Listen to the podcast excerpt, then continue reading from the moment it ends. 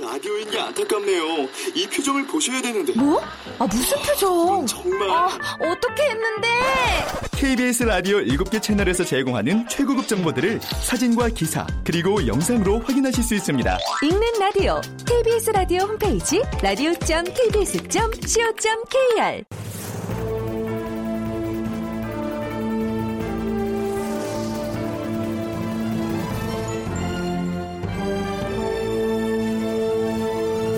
다큐멘터리 역사를 찾아서.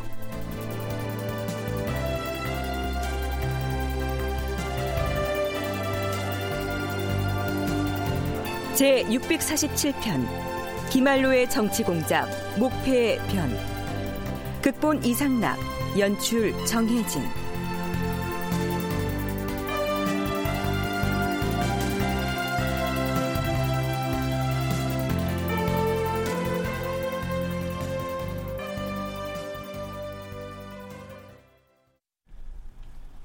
여러분 안녕하십니까? 역사를 찾아서의 김석환입니다. 중종 24년에 귀양지인 풍덕으로부터 돌아와서 조정에 복귀한 김알로는 사림의 협조를 얻어서 훈구 세력을 하나하나 제거해 나갑니다. 그 중에서 가장 결정적인 것은 김효사와의 주동자이자 훈구파의 상징적 존재였던 심정에게 뇌물 혐의를 들씌워서 유배형에 처한 사건을 들 수 있을 겁니다.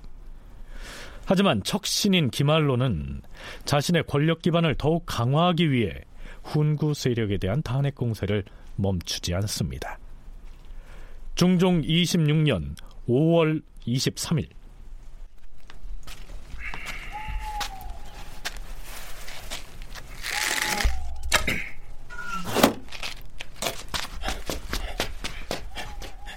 밤에 누군가가 건춘문에 화살을 쏘았다. 아침에 승지 심원경이 출사하다가 글이 달린 화살이 대문에 꽂혀 있었으므로 임금에게 계달하였다. 글의 내용이 전파되지는 않았으나 며칠 전 종로에 나붙였던 방문과 그 내용이 같았다. 같은 날 사원부에서도 아뢰었다. 전하, 지난밤에 사원부의 중간 대문에도 화살이 날아 꽂혀 있었사옵니다. 혹시 억울한 일이 있어서 그리한 것인지 모르겠사옵니다.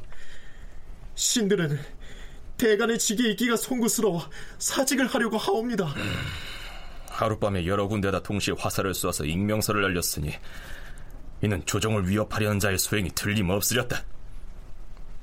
대가는 굳은 마음으로 동요하지 말고 사직도 하지 말라.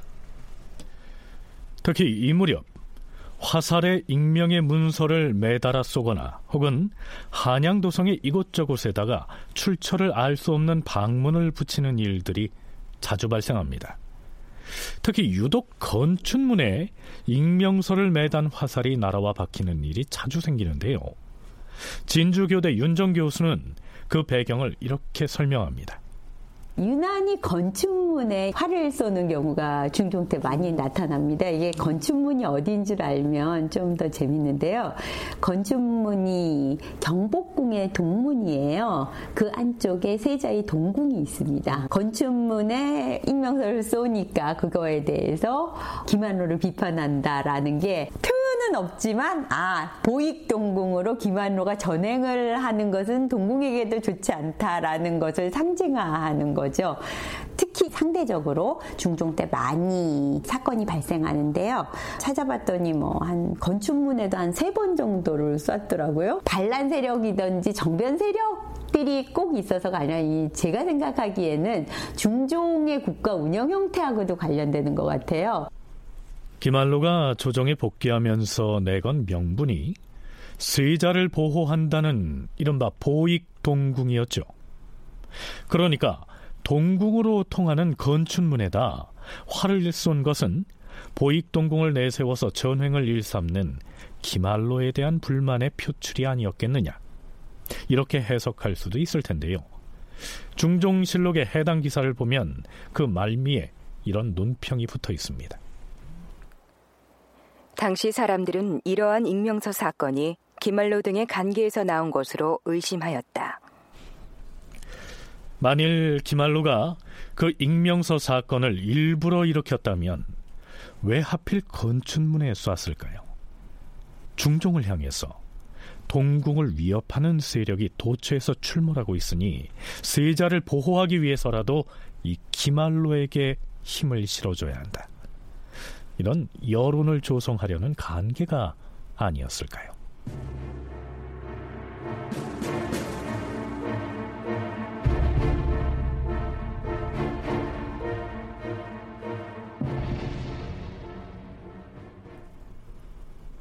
여러 익명서 중에서 종루에 나붙은 방문의 필체가 심정의 아들인 심사순의 글씨체와 같다고 해서 심사순을 비롯해서 그 주변 사람들에게 모진 고문이 가해졌다는 대목. 지난 시간 말미에 잠깐 소개를 했습니다.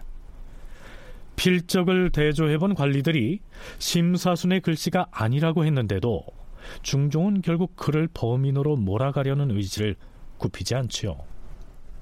전하, 심사순을 비롯하여 심사민, 심의, 심사공 등은 이미 의금부에 잡아 가두고 추문을 하였사오나 아무도 자복을 하지 않사옵니다. 이제 이들을 다시 어떻게 추문해야 할지 감히 여쭈옵니다. 심사민은 심사순의 서울 사촌이니 아마도 심사순이 익명서를 썼다는 사실을 토설하지 않을 것이다. 심사공 역시 심사순의 폐역한 일을 잘 모르고 있을 것 같구나.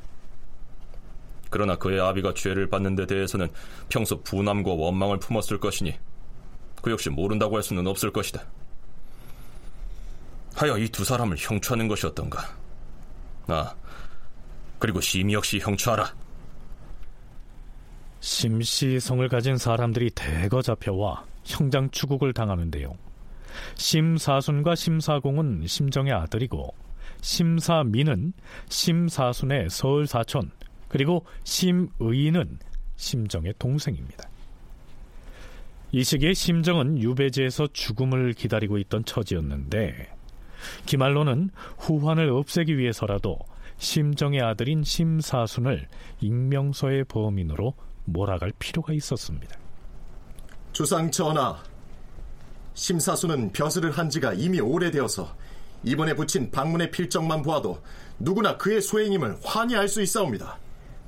그러나 혼자서 한 것이 아니라 반드시 그의 지시를 받아 수종한 자가 따로 있었을 것이옵니다. 심사수는 스스로 지은 죄가 무거운 것을 이미 알고 있어서 한마디 말도 없이 묵묵히 곤장을 맞아 싸웁니다. 이렇게 하여서는 범행의 정상을 알아낼 수가 없을 것이옵니다. 그렇다면 심사순이 입을 열 때까지 형장을 더 가하여 주국하라. 예, 주상 전하. 자, 그런데요. 심사수는 연일 계속된 가혹한 고문을 견디지 못하고 그만 도중에 목숨이 끊어지고 맙니다.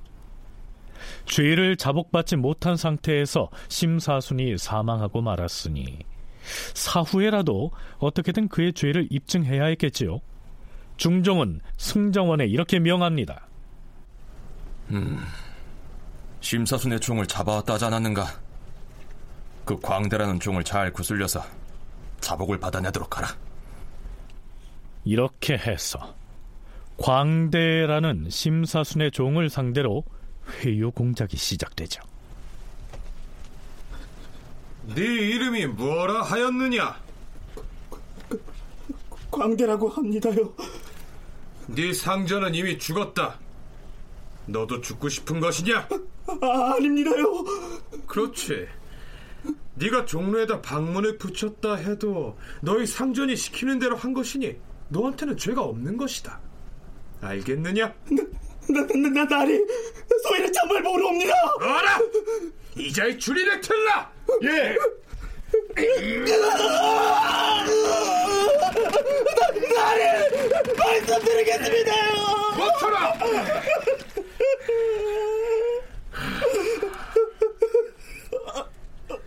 그러니까 너의 상전인 심사순이 창문 밖으로 그 방문을 내주었고 너는 그것을 받아가지고 가서 종로의 북쪽 기둥에다 붙이지 않았느냐 말해 보아라 그렇습니다요. 자, 이렇게 해서 심정의 아들 심사순을 익명의 방문을 종로에다 붙인 범인으로 만드는 그 공작이 완성됩니다. 그와 동시에 유배 상태에 있던 심정에게도 사약이 내려지죠. 그런데 심정을 포함한 그 일가를 탄핵해서 조정 권력으로부터 퇴출하는 이 일련의 과정에서 철저히 기말로의 편에 서서 여론몰이를 한 쪽은 우리가 흔히 언론 3사라고 일컫는 사헌부 사관원 홍문관 등에 포진돼 있던 젊은 살림 세력이었다는 점을 유념할 필요가 있습니다. 기존의 홍구 대신들이 아직도 여전히 좀 남아있고 거기에 3, 4의 세력들이 소위 말하는 조정의 운영 시스템에 대해서 좀 더 세자를 매개로 기존의 체제를 뒤집으려고 하는 움직임이 있는 듯이 보이는데 김한로를 중심으로 중종과 연결되는 힘을 발휘하고 있는 것 같습니다. 이 과정에서 어, 심정이 사살을 당하는 거죠.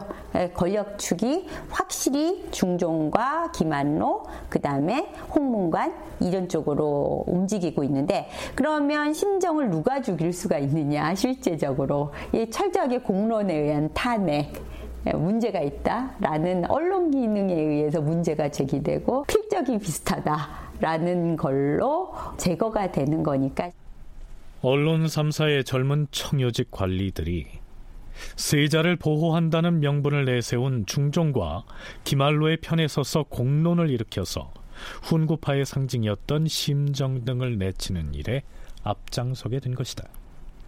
윤정 교수의 견해가 이러합니다. 성신여대 오종록 교수는 사림 세력이 기말로의 정치 공작에 협력했던 것은 그에게 기대하는 바가 있었기 때문이었을 것이라고 분석하고 있습니다.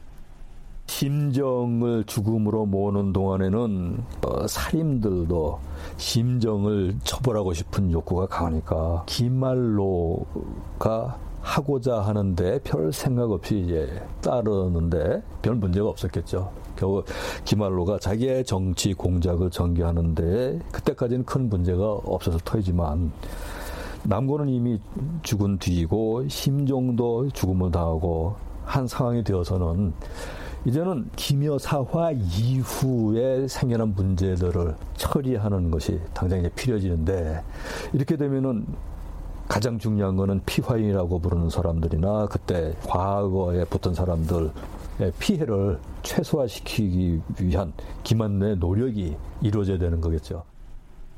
기묘사화를 일으켰던 심정이나 남곤 등은 살림 세력에게는 타도해야 할 대상이었기 때문에 기말로를 도와 그들을 내치는 데 협력을 했는데 기말로가 살림 세력의 계속적인 협력을 얻기 위해서는 기묘사화 때 화를 입은 이른바 피화인들을 적극적으로 기용하고 조광조 등 기묘사림이 추진했던 개혁 조치들을 되살리려는 노력을 해야 할 것이란 얘기입니다.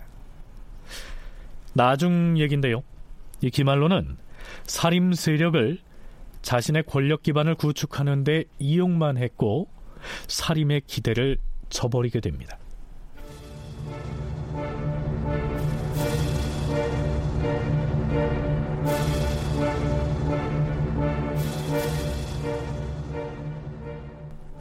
기말로에 의해서 내쳐진 또 한 사람의 훈구파 인물이 있었습니다.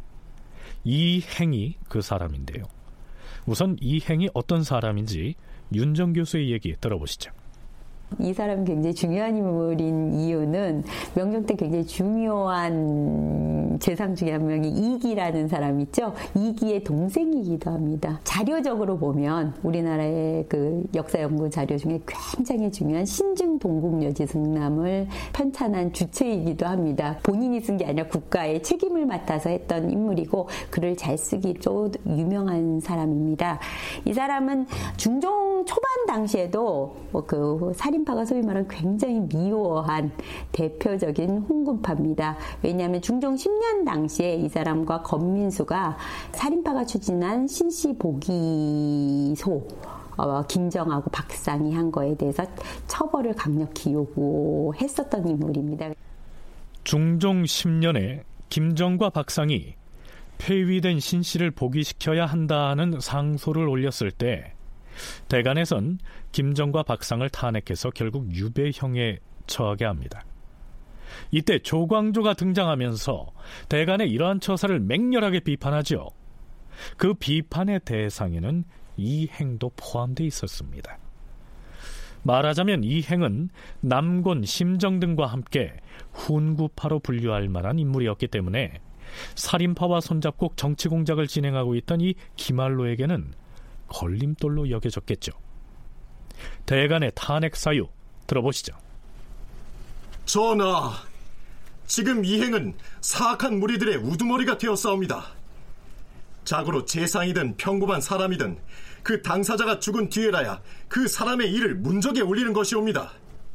그런데 이 행은 그렇게 하지 않고 신증동국 여지 승남을 찬수할 때 거기에다 심정이 사는 것을 소유당이라 기록하고 이항이 사는 것을 연한당이라고 썼사옵니다. 심정과 이항이 살아있을 때 그렇게 문적에 올렸으니 이는 임금을 하찮게 여기고 도리어 그들을 중하게 여겼기 때문이옵니다.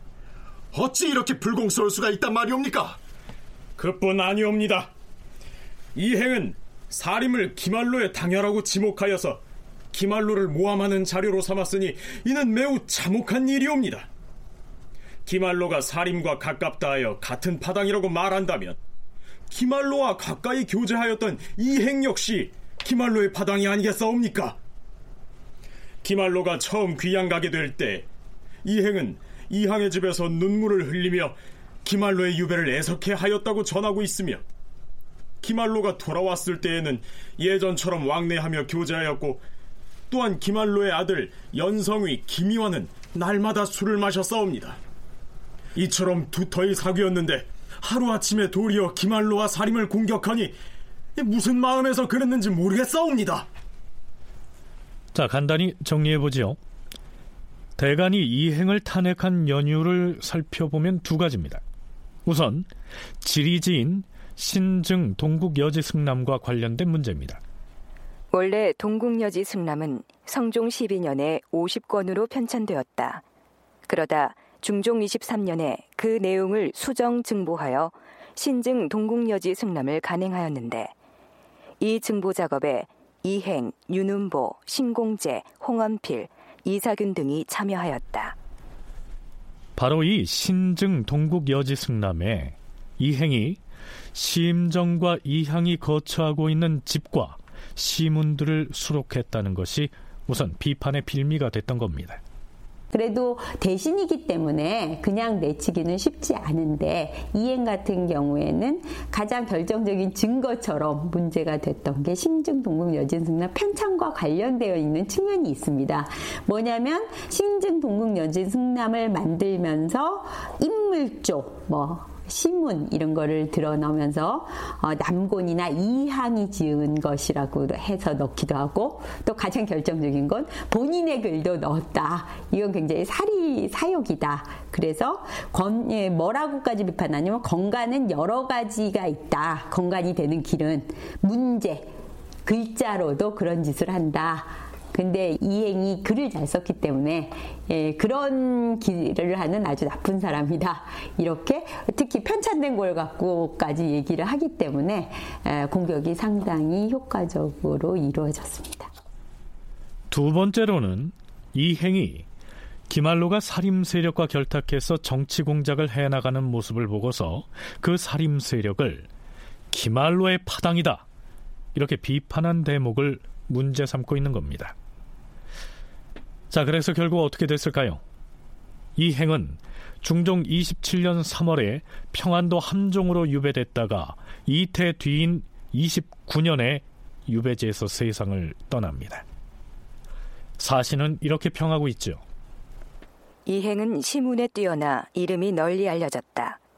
그의 성품은 여색을 좋아하지 않았으며 재산을 모으는 데 신경 쓰지 않았다. 하지만 소견이 편협하고 얕고 비루하여 옛 것을 좋아하고 선한 것을 즐겨하는 사람을 두고는 실없고 망령스럽다고 비판하였다.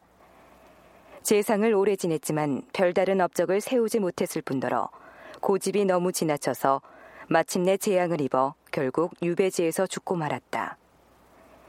유배지에 관하여서 그 시신을 확인하고 검사하느라 소동이 있었으니 한낱 필부나 혹은 천한 노예의 죽음과도 같았다. 애석하도다.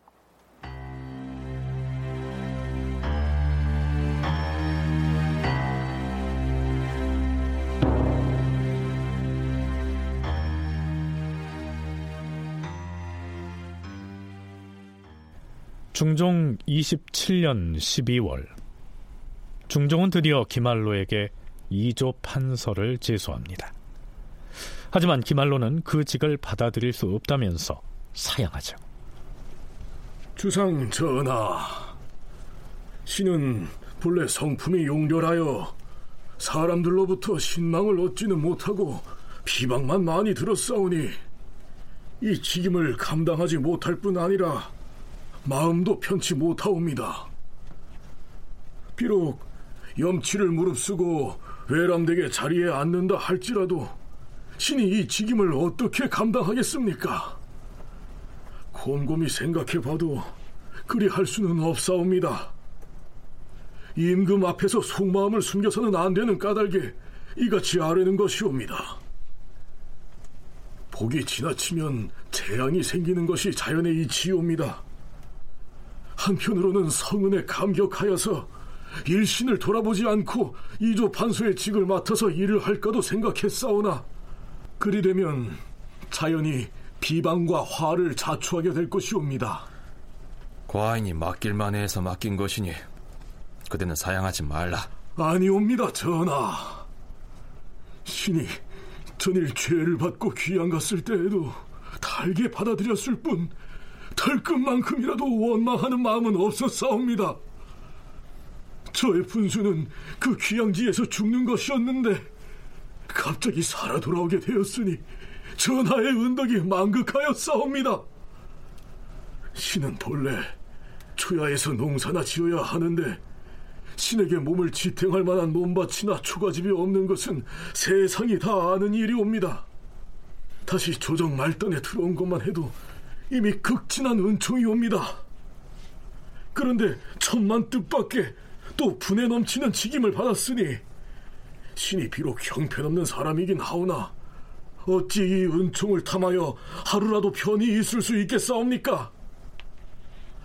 다른 직입에 제수되어도 미안한 마음일 터인데 더구나 이 자리는 사람의 장단을 논하는 직임이 아니옵니까? 신망이 두텁고 덕망이 있는 자라야 할 수 있는 자리이옵니다. 신은 제 한 몸만을 편하게 하려고 피하는 것이 아니옵니다.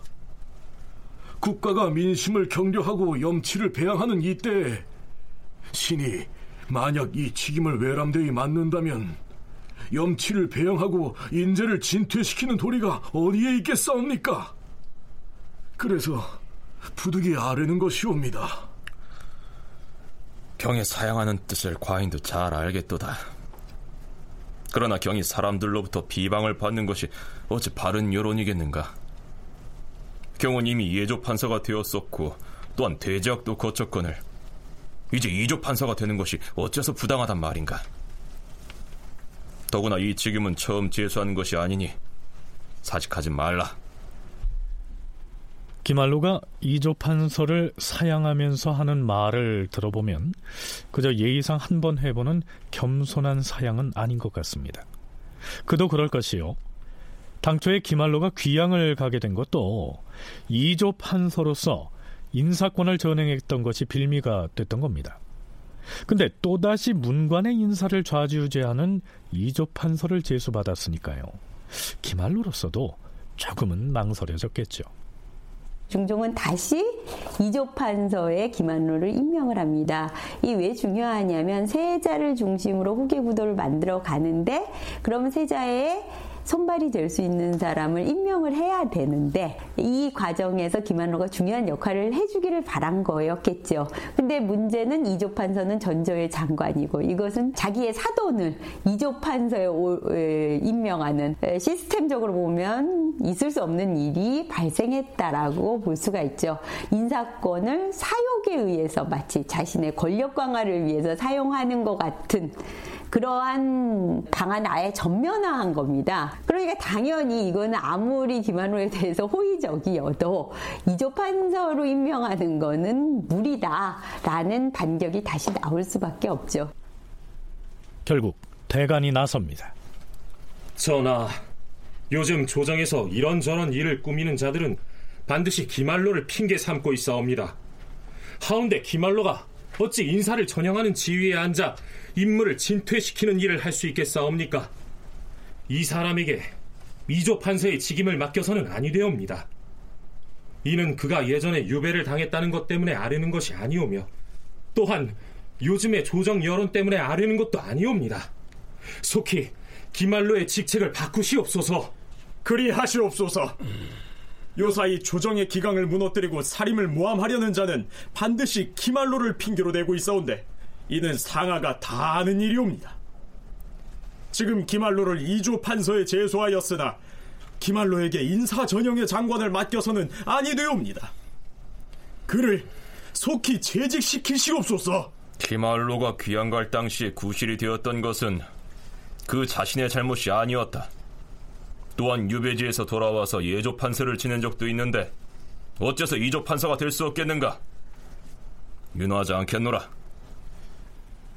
네, 흥미로운 것은 대간이 중종에게 기말로의 이조 판서 직임을 채직하라 이렇게 상언하면서도 다른 사람들이 기말로를 핑계 삼아서 비난하고 나설까봐 걱정스러워서 그런다.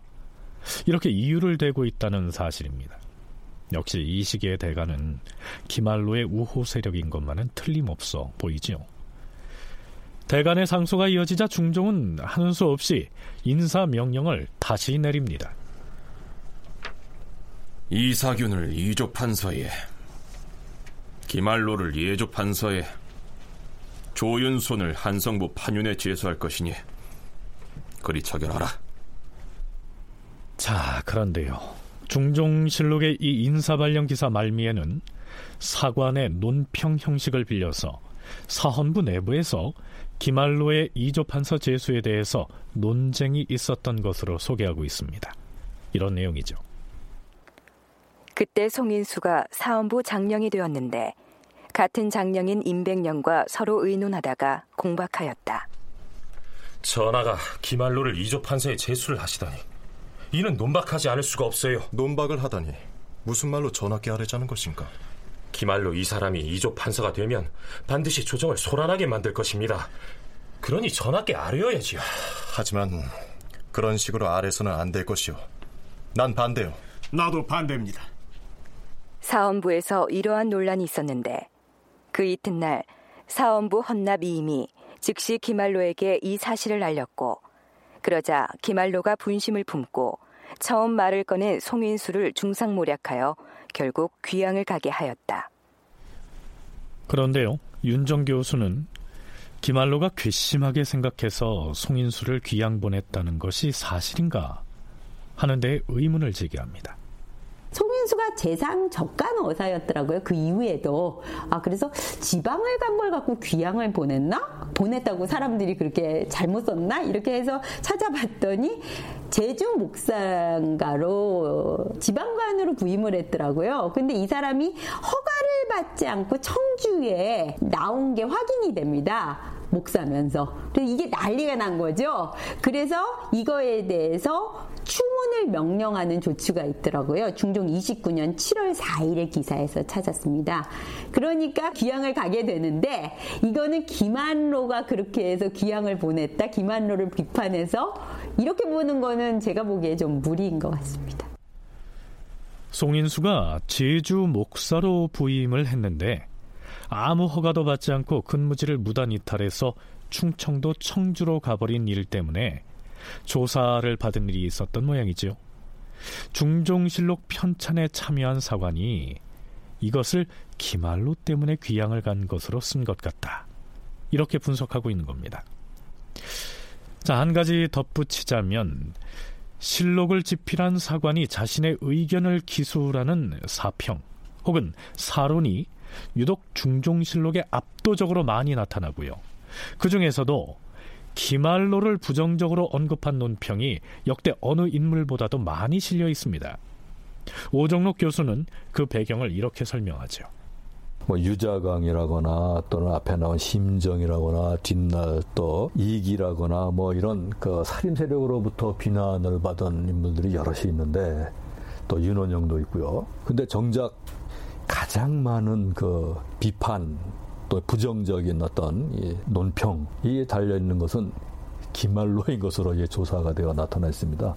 예, 실제로 이제 기말로는 그렇게 오래 그 권좌 있었다고 보기도 어려운데 그렇게 많은 그 비판적인 사론이 붙었다 하는 것을 보면은 아마 사림들이 속았다라고 생각을 하면서 그러면서 많은 그런 그 평을 뒷날에 달게 된 것은 아닌가. 그 시기에 이 기말로의 술수에 말려가지고 실록청에 들어가서 실록을 집필하는 사람들이 대개는 신진 살인들인데요. 기말로가 김효사와 때 화를 입었던 살인을 대거 기용하거나 혹은 조광조가 추진했던 개혁 조치들을 되살릴 것으로 기대하고서 그의 정치 공작에 협조했었는데 기말로가 뒷날 그들의 기대를 배신해버리자 중종실록에 유독 기말로에 대한 부정적인 논평을 많이 실어놓은 것이 아니겠는가 이런 의견입니다.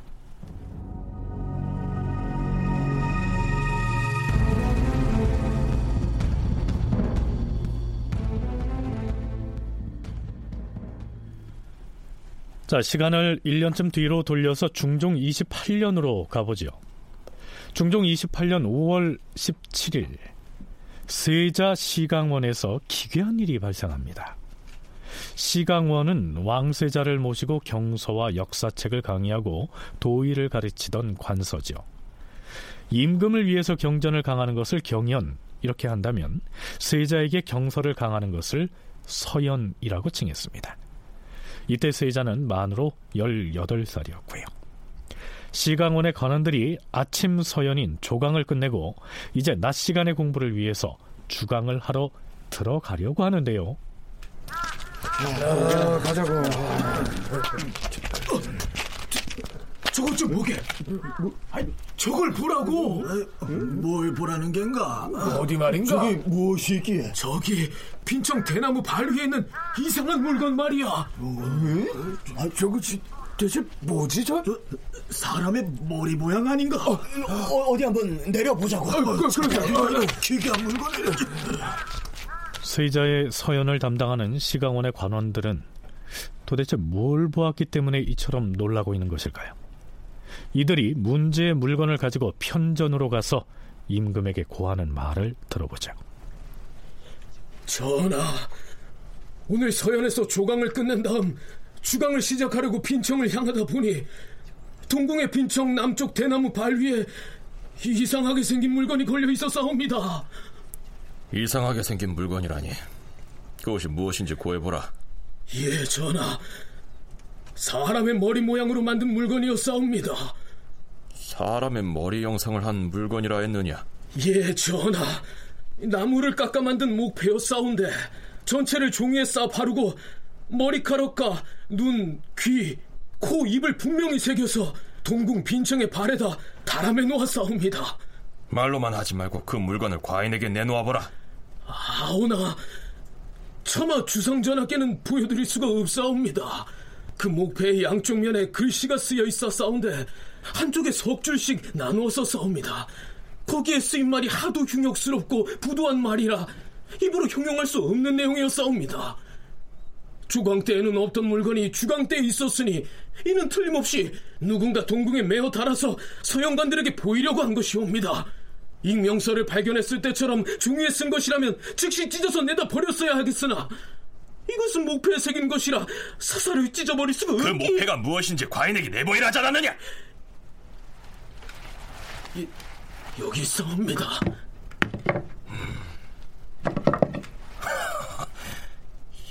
이런 이 어찌 이런 폐역스러운 글자 자, 도대체 그 사람 머리 형상의 목패는 뭐라 새겨져 있었을까요?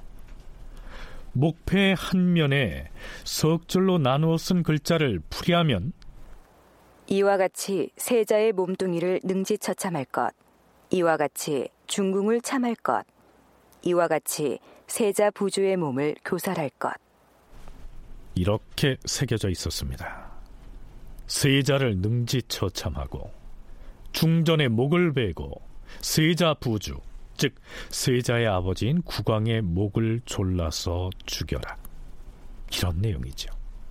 그리고 목패의 또 다른 면에는 5월 16일 병조의 서리 한충보 등 15인이 행한 일임. 이렇게 적혀 있었습니다. 중종으로선 그냥 넘길 수가 없었죠. 이 일의 내막을 듣건데 사람의 머리 모양을 만들고 눈, 귀, 코, 입을 새로 새겨놓았으면 물론 목패에 쓰인 내용도 모두 흉역스럽고 부도한 말이어서 경악을 금치 못하겠다. 이 흉측한 물건을 일단 봉하여 간수하라. 조광 때에 없었던 물건이 주광 때에 걸려 있었다면 누군가 대낮에 한 짓이 분명하다. 이것은 과연 권례 사람의 소행인지 골박 사람의 소행인지 알 수가 없다. 오늘 동궁 근처에서 입직하던 군사들과 현재 그곳에 있던 사람들을 그 자리에 그대로 있게 하라. 그리고 승정원에서는 속히 이들의 이름을 조사해서 과인에게 아뢰도록 하라. 중종 22년에 쥐를 잡아서 세자를 저주했던 사건을 작서의 변이라고 불렀습니다. 나무에다가 사람의 머리 형상을 새겨 그려서 동궁 빈청에 매달아두었던 이 사건을 실록에서는 목패변 이라고 칭하거나 혹은 사람 머리 모양을 가짜로 만들어서 저주했다라고 해서 가작 인두 사건이라고 부르기도 합니다. 이번에도 통궁의 빈청에다가 그 흉측한 목패를 내건 것으로 봐서 누군가가 세자를 노리고 한 일이라고 생각할 수 있겠는데요. 우리가 잊지 말아야 할 것은 경빈 박씨 또 그의 아들 복성군이 비록 유배 중이지만 아직까지 살아있다는 것입니다. 28년 5월에 그러니까 다음 봄에 이런 사건이 났는데 전해 겨울녘에 중종이 많이 아파서 이제 세자가 시약하는 조처가 있었습니다. 근데 세자가 이게 경빈과 복성군이 아무리 장자라 그래도 내쳐져 있는 상태고 지금 세자가 아무 문제가 없이 이렇게 성장을 하고 있다면 나이가 점점 크고 있으니까 문제가 안 될 수가 있습니다. 그런데 이제 일단 중종이 아프니까 세자가 가셔야 되는데 세자에게 가장 큰 약점이 있죠. 아, 그 소생이 없습니다. 이거는 자기가 어머니가 없다는 것보다 훨씬 더 심각하게 왕정에서 후계자의 문제가 굉장히 다시 세자의 후계자가 없다는 건 어, 그 다음의 후계 구도는 이렇게 문제가 될 수밖에 없죠. 세자는 아홉 살 때 결혼했지만 10년이 지나도록 아직 후사가 없다는 약점을 지니고 있었고요.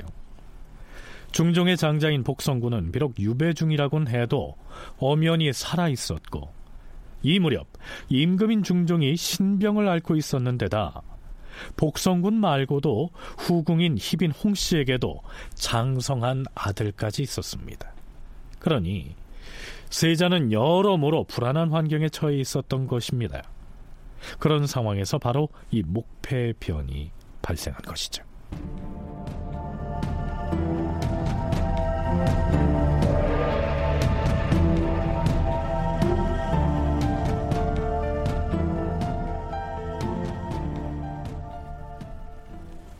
드디어 대신들이 어전에 모여서 대책을 의논합니다. 여기에 모인 사람들은 영의정 정광필, 좌의정 장순손, 우의정 한효원 등 삼정승에다가 기말로도 참여했는데 이때 기말로의 벼슬은 정이품의 의군부 지사였습니다. 경들은 들으라. 오늘 시강원의 관원들이 저는 과인을 찾아와 조강을 마친 다음 주강을 하려는 참에 동궁의 빈청 남쪽 모퉁이 대나무발 위에 사람의 머리 모양으로 만들어진 물건이 매달려 있었다라고 하면서 사람의 눈, 코, 입, 귀를 새긴 목패를 가지고 왔다. 목패의 양면에 쓰인 글씨를 보아하니 입에 담을 수조차 없을 만큼 흉역스럽고 부도한 말이었다. 과인도 그 글자를 보고서 경악을 금치 못하였다. 이 목패를 보니 병조의 설이 한충보 등의 한 일이라 쓰여 있었다.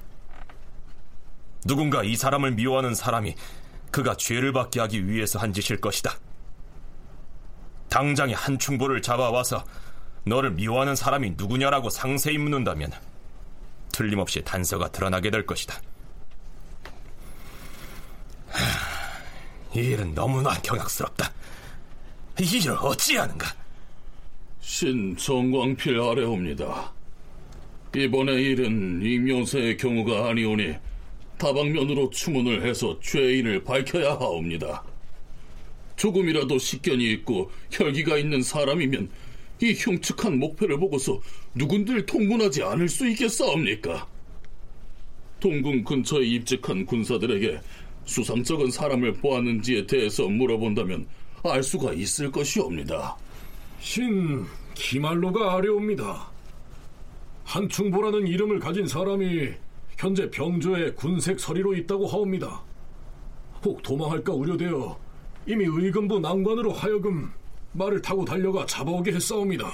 전하, 이런 큰 옥사를 추국할 때에는 사헌부와 사관원 등 양사의 장관을 모두 참여하게 해야 하옵니다. 또한 죄인을 신문할 문서관도 차출하도록 명하시옵소서. 아랜대로 알아. 이때부터 범인을 색출하기 위한 대대적인 조사와 추국이 이루어집니다. 그 과정에서 많은 사람들이 잡혀오고 또한 온갖 추측들이 난무합니다. 그 과정 모두를 일일이 소개할 수는 없기 때문에 여기에서는 생략하기로 하죠. 많은 사람들이 많은 의견을 내놓은 중에도 홍문관 부흥교 채무택의 발언을 곱씹어 볼 필요가 있습니다. 이 채무택은 척신 기말로의 신복이었습니다. 전하, 지금 이 일은 음흉한 대역 사건으로서 만고에 그 사례가 없던 것이오며 그 흉역스런 정상은 차마 입으로 아래옵기 민망하옵니다. 한충보의 이름이 목패에 쓰여 있기 때문에 조정이 의심하여 추문하고는 있사오나 가령 한충보에게 원수진 사람이 있다고 해도 그 한 사람을 죄받게 하려고 이런 짓을 할 수는 없을 것이옵니다. 특히 그를 석 줄로 나누었었고 그 표현에는 각각 경중이 있었사온데 그 중에서도 동궁을 향해서 가장 패역한 말을 하고 있사옵니다. 동궁이 누군가에게 원망을 살 일은 없기에 동궁을 원망하는 사람 또한 많지 않을 것이옵니다. 이는 일신을 위해서 한 일도 아닐 것이요 또한 일주일석에 계획한 일도 아니옵니다. 신들이 생각하기에는 의심 가는 것이 있사옵니다. 궁궐 내의 사람이 그 목패를 동궁 빈청 위에 매달았다 하더라도 그렇게 하도록 지시한 자는 따로 있을 것이옵니다. 이는 종묘 사직에 크게 관계되는 일이므로 대의에 입각하여 결단을 내리셔야 하옵니다. 조정이 지금 결단하지 않으면 화근이 남아있게 될 것이오니 종묘 사직의 대계를 위하여 결단을 하는 것이 온당할 것이옵니다. 채무택의 이 발언 어떻게 들으셨습니까? 그는 어떻게 하면 범인을 잡을 수 있을 것인지에 대해서 의견을 내고 있는 것이 아닙니다. 임금을 향해서 종묘 사직을 위한 결단을 내려야 한다고 말합니다. 더구나 목패에 새겨진 글 중에서 유독 세자에게는 몸뚱이를 능지처참하라고 가장 가혹한 글자로 저주하고 있는 것으로 봐서 충분히 의심할 만한 사람이 있다. 이렇게 말하고 있습니다. 그가 누구겠습니까? 경빈 박 씨와 복성군이겠지요. 말하자면 작서의 변처럼 이 목패의 변 역시 조작됐을 가능성이 크다는 얘기입니다. 채무택의 얘기를 이어받아서 대간에서도 비슷한 취지로 분위기를 몰아갑니다.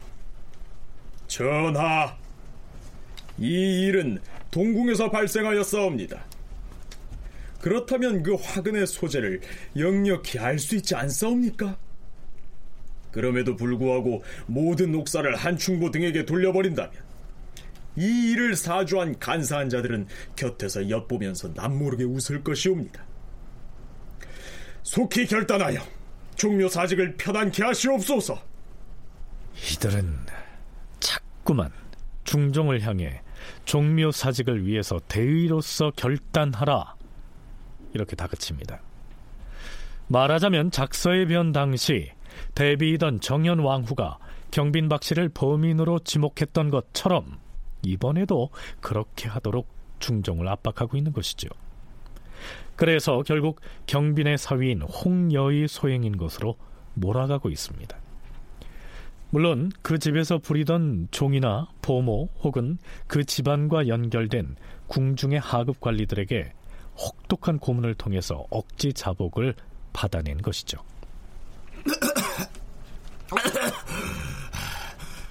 신은 공중 별감 이은석이 옵니다. 신이 경빈 박씨의 사위인 홍여의 집에 갔더니 홍여가 말하기를 사람을 시켜서 사람 머리 모양의 목패 영상을 동궁에 걸게 시켰다고 하였사옵니다. 그래서 왜 그러한 목패를 걸게 했느냐고 물었더니 동궁을 모해하기 위한 방법이라고 하였사옵니다.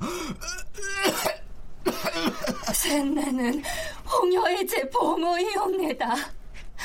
우천의 지시에 따라서 수견, 강선 등과 모의하여 사람 영상의 목패를 걸기로 모의를 하였사옵니다. 무엇 때문에 그리하였느냐? 그것은 그것은 경민 박치를 위하여 동궁을 해치려고 한 것이옵니다.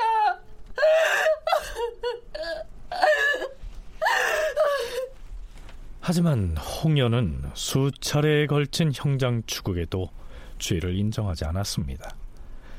그럼에도 이번 역시 경빈 박 씨의 사위인 홍여가 경빈과 복성군을 위해서 세자를 모해한 것이라는 기말로 세력의 공작에 중종이 고개를 끄덕여주는 쪽으로 방향은 정해지죠.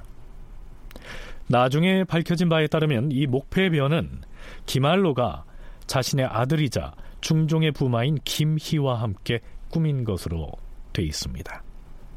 오종록, 윤정 두 전공 교수의 얘기 차례로 들어보시죠. 두 사람이 살아있는 동안에는 과거에 진행을 했던 그 이대 정치 공작이 탄로날 우려가 있기 때문에 예, 그와 같이 진행을 한 것이 아닌가 하는 생각이 드는데요. 홍여가 주범인 것처럼 예, 되기는 하지만은 홍여가 끝까지 자백을 하지 않았거든요. 자신은 절대 그런 일을 한 적이 없다. 그런데 그 종을 잡아다가 그 신문을 해서는 이제 금방 이제 홍여가 한 것처럼 그 거짓 자백을 얻어내는데 성공을 한 것이고 이것이 이제 뒷날에 사실은 그 김한로가 자기의 아들과 또 이제 그 집안과 연결됐던 궁중 세력들 이들을 동원을 해서 한 일이다 하는 것을 이제 나타내게 됐던 것이죠. 중종 관정으로 왕도 교체되어 있던 경험을 갖고 있는 상태에서는 굉장히 부담스러운 상황이 발생할 수밖에 없죠. 어, 중종이 아프니까 가셔야 됐을 때 더 위협적일 수 있습니다. 여기에서 어, 복성군이 위협적으로 다시 한번 느껴지게 되는 계기가 있었다라고 보입니다. 그래서 목패의 변을 통해서 복성군 등을 날림으로써 누구든 이렇게 세자에 비판하는 정치 세력 움직임은 전부 죽을 수 있다. 라는 것을 보여주는 사건이죠. 그래서 어, 작서이변과 이 목패 사건은 전부 다 조작의 냄새가 강하게 나는 것은 사실입니다. 중종 28년 5월 23일 홍여의 지시를 받아서 목패를 동궁의 빈청에 갖다 거는 등 실행에 옮긴 것으로 자복했던 수견, 강손, 이은석 그리고 보모 효덕 등이 능지처참됩니다. 자 그렇다면 경빈 박씨와 복성군은 어떻게 됐을까요? 중종 28년 5월 23일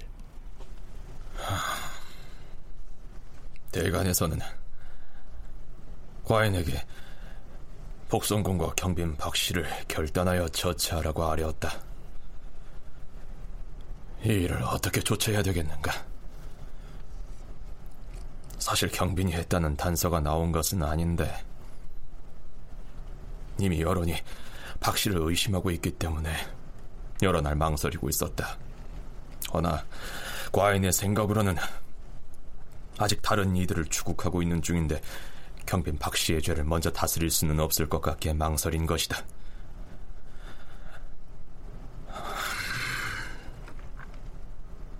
박 씨가 실제로 모의에 가담하지는 않았으나 죄를 자복한 자들이 박 씨를 위해서 했다고 말하고 있으니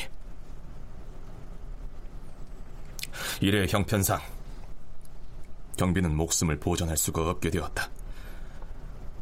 죄에는 경중에 있는 것인데 그렇다면 박 씨에게 무슨 죄를 내려야겠는가? 다만 그것을 실행한 자들에게서 박 씨를 위해서 했다는 말은 나왔으나 복성군을 위해서 했다는 말은 없었다. 복성군이 그 모의에 대해서 알고 있었는지 혹은 그 모의에 가담을 했는지는 알 수가 없는 일이다. 허니 이 일을 어떻게 처리했으면 좋겠는가? 전하, 대간인들 처리하기 곤란한 줄 모르고 아뢰었겠사옵니까? 국가의 대계를 위해서 아린 것이옵니다. 이는 신들이 논할 일이 아니오니 전하께서 결단하시기에 달렸사옵니다.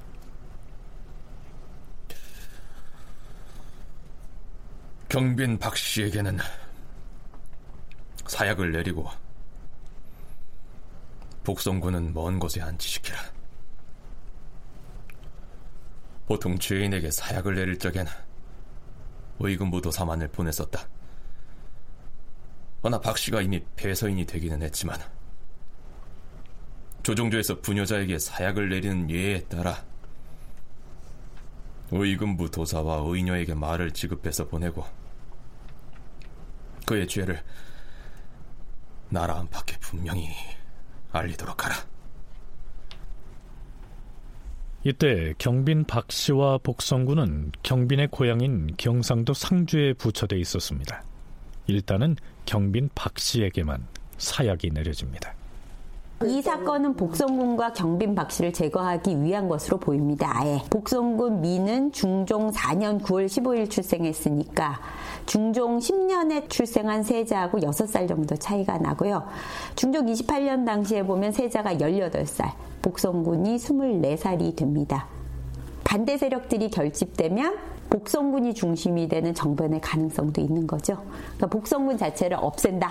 이거는 조정에 반대하는 세력에 대한 엄중한 경고도 되기 때문에 실질적인 차단임과 동시에 정치적인 조초도 되는 것이라고 보입니다. 이제 경빈박 씨의 차녀 해정웅주의 남편 홍녀만이 관여된 게 밝혀졌으니까 경빈박 씨 자체는 사사하더라도 복성군은 살려둘 수 있지 않을까. 그런데 앞에서 소개한 중종의 발언에서도 이미 나타났는데 중종 역시 멀리 귀양 가 있는 경빈 박씨나 복성군이 이 목패의 변을 사주했을 거라고 믿지는 않았을 텐데요. 왜 끝내 경빈에게 극형을 내렸던 것일까요? 저 왕이 되는 과정에서 자기 부인이 겨우 저 왕비가 되었다가 쫓겨나는 일을 당했고 그리고 왕이 된 뒤로도 여러 가지 사건들을 계속해서 겪었고 그러다 보니까 아마 의심이 이제 많을 수밖에 없다고도 이제 이해는 되는데 그렇게 의심을 하는 상황에서 기말로 세력의 이제 정치 공작이 가지다 보니까 아마 정말로 경빈과 또 이제 그 아들 또 이제 그와 연결된 이 홍녀나 이런 그 맞으면 이제 사비들인 셈이죠. 이들이 그렇게 그 관계가 되었을까 하는 거에 대해서 어느 정도 의심은 있었겠지만은 확신이 들지는 않았겠지만 결국 기말로 세력의 정치 공작 거기에 밀려서 중정도 예, 그와 같은 최종적인 판단을 하게 된 것이 아닌가 생각이 됩니다. 자, 그렇다면 남은 복성군은 목숨을 유지하게 될까요? 다큐멘터리 역사를 찾아서 다음 주 이 시간에 계속하겠습니다.